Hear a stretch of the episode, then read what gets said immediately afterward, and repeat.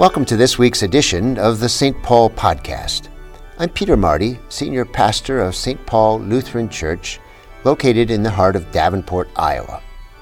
Right here, each week, you can hear a message to inspire your walk with God and hear beautiful music to fill your life. Let this podcast be your occasion to contemplate some of the deepest things in life, just as I hope it helps faith come alive for you.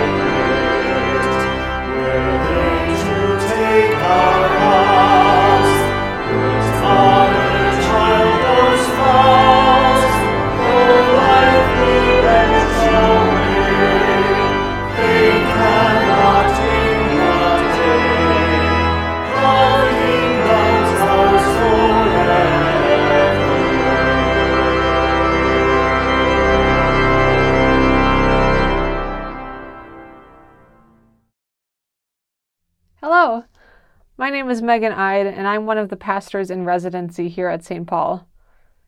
This past weekend at church, we celebrated our third graders and their journeys of faith by gifting them their very first full text Bibles. And whether you were there or not, you were part of that milestone for them as a part of this community that passes down stories of faith and the Word of God. It was really fitting, actually, that the third graders and their milestone happened on this weekend where Protestants remember the Reformation. We talk about the Reformation at church as not just this 16th century movement that began in Germany, but really as this ongoing commitment that we strive for as a Christian people. Because we hope that we might keep returning to the Word of God and to Jesus' teachings, so that we might always be growing in our faith and discipleship. We hope to constantly reform and reshape how we live as children of God. So, through this lens of formation and reformation in Christ, let's turn to our gospel reading for today. These are Jesus' words for us from the book of John, chapter 8. To the Jews who had believed in him, Jesus said, If you abide in my word, you are truly my disciples. Then you will know the truth, and the truth will set you free. They answered him, We are Abraham's descendants and have never been slaves of anyone. How can you say that we shall be set free? Jesus replied, Very truly I tell you, everyone who sins is a slave to sin. Now a slave has no permanent place in the family, but a son belongs to it forever. So if the Son has set you free, you will be free indeed.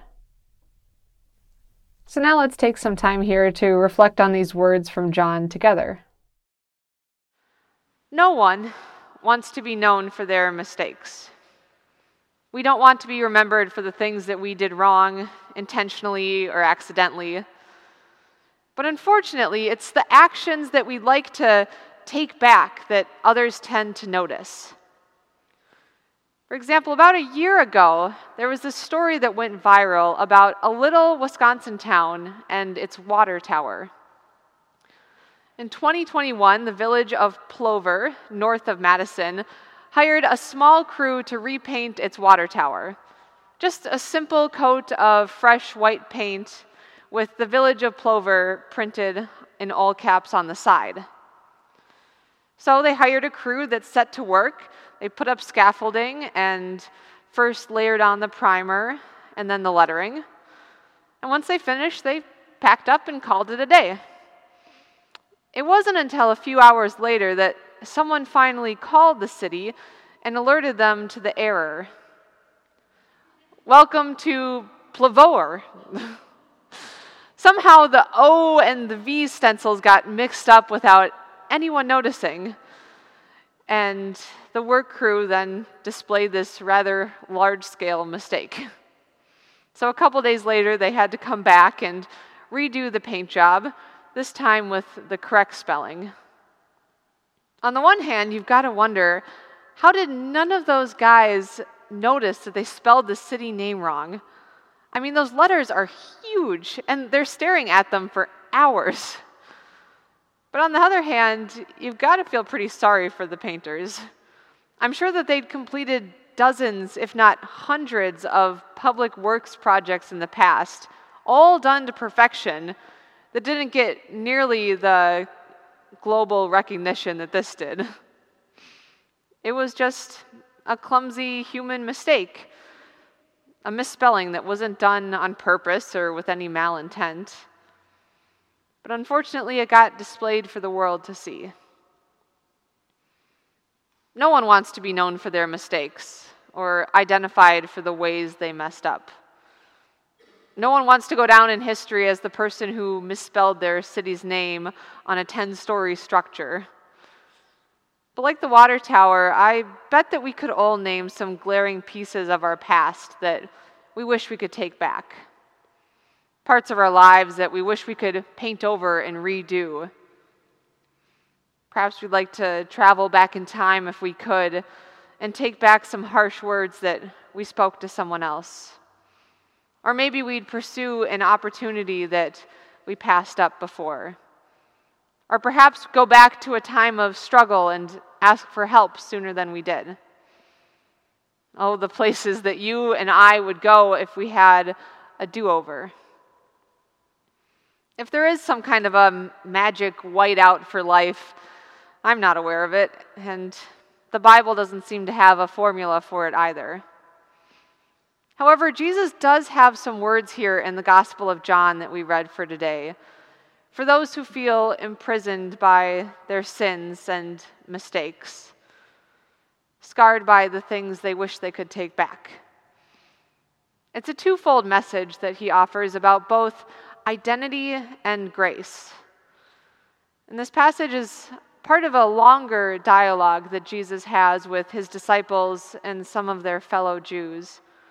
And it starts out as a conversation about who Jesus is. Jesus declares himself to be none other than the Son of God, begotten from the Father in heaven, as well as the Son of Man, the light of the world. He is the link between God's story and humanity's story, the bridge between the Father in heaven and God's children on earth. And so, in this little bit of dialogue, Jesus explains how it is only by first understanding who He is that then we can begin to understand who we are. Who we are and how we see ourselves is all wrapped up in who God is and how God sees us. And Jesus is that keystone holding all together. This is where Jesus then pivots to the second point that because he is the link between us and God, nothing can ever separate you from God. Nothing that you or I ever do or say can overshadow our identity in Christ. We are not enslaved to our mistakes or defined by the sins of our past, but instead we are forever children of God, redeemed by God's love and goodness. No one wants to be defined by the darkness of their past, and because of Jesus, no one has to be. Sure, we all have to re- wrestle with the repercussions of our actions, but Jesus offers us a clean slate each and every day to make amends and to pursue second chances, knowing that no matter what, we are always loved by God. But again, it's only by first understanding who Jesus is that then we can begin to grasp who we are and the grace that we have through Christ. That's why Jesus' commandment in this passage is simply abide in me. Remain with Jesus. Hold on to his words and his presence. Abiding in Jesus is kind of like coming home every night to the same place, some place that's safe and comfortable, a place where no one feels judged, but instead accepted. So that no matter what kind of a day you've had, if it's filled with blessings or riddled with mistakes, that you have a place to come home to where you can release any breath you've been holding and just be resting in the grace and love of God. That's what I believe that Jesus means when he says, Abide in me. It's no surprise that this text and that the reminder to abide in Christ comes up on this weekend in the church calendar every year where we celebrate the Reformation. The Reformation was this 16th century movement about reforming or reshaping the practices of this church to be more authentic to who Christ was and to who Christ calls us to be. The reformers were protesting the church's practices that were self serving rather than Christ serving, mainly the sale of indulgences or these sin forgiveness certificates.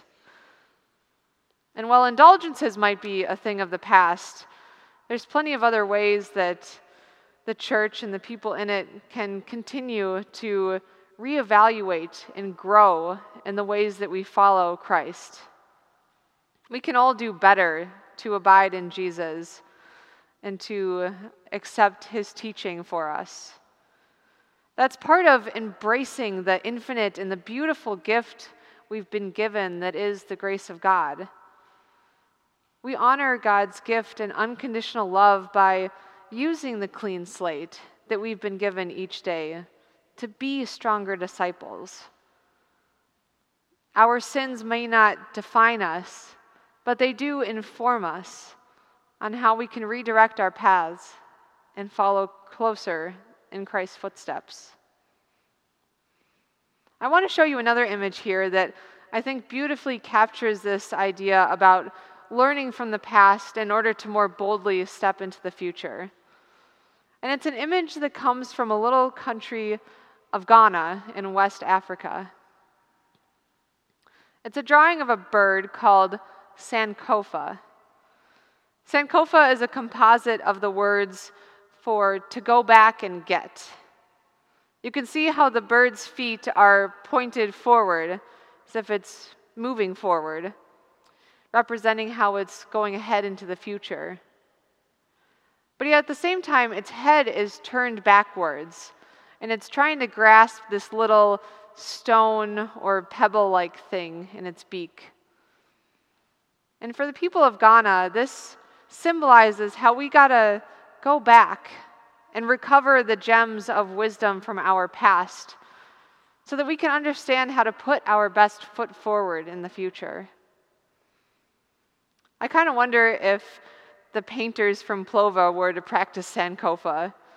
I imagine that maybe they would think back and maybe learn a thing or two about order of operations and double checking those stencils before they applied the paint.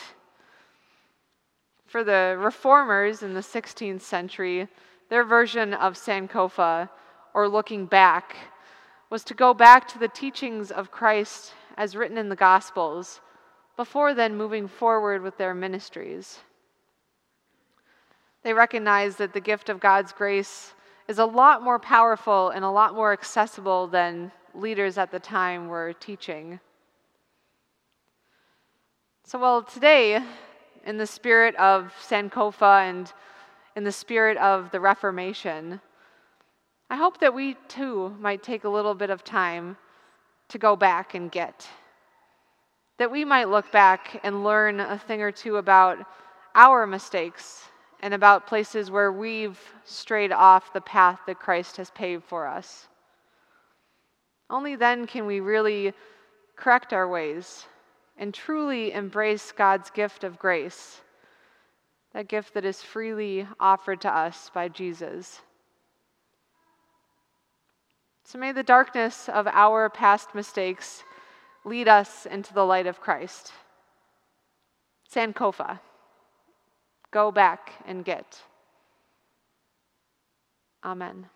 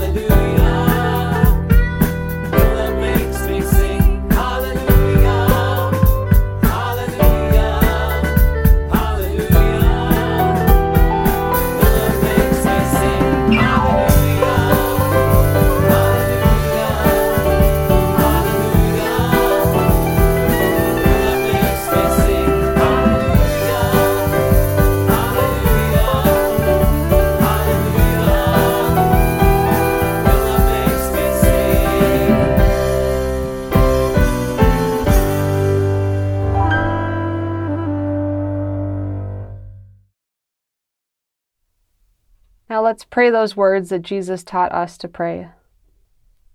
Our Father, who art in heaven, hallowed be your name. Your kingdom come, your will be done, on earth as it is in heaven. Give us today our daily bread, and forgive us our sins, as we forgive those who sin against us. Save us from the time of trial, and deliver us from evil.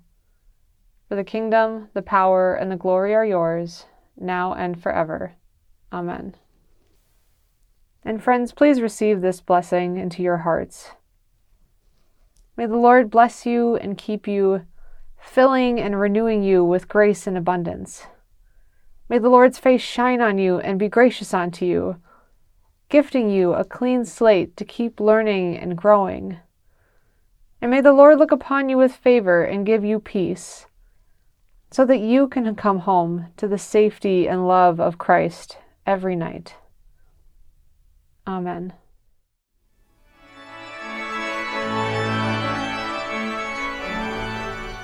I hope you've enjoyed this podcast, and thanks for your support of the ministries of St. Paul Lutheran Church.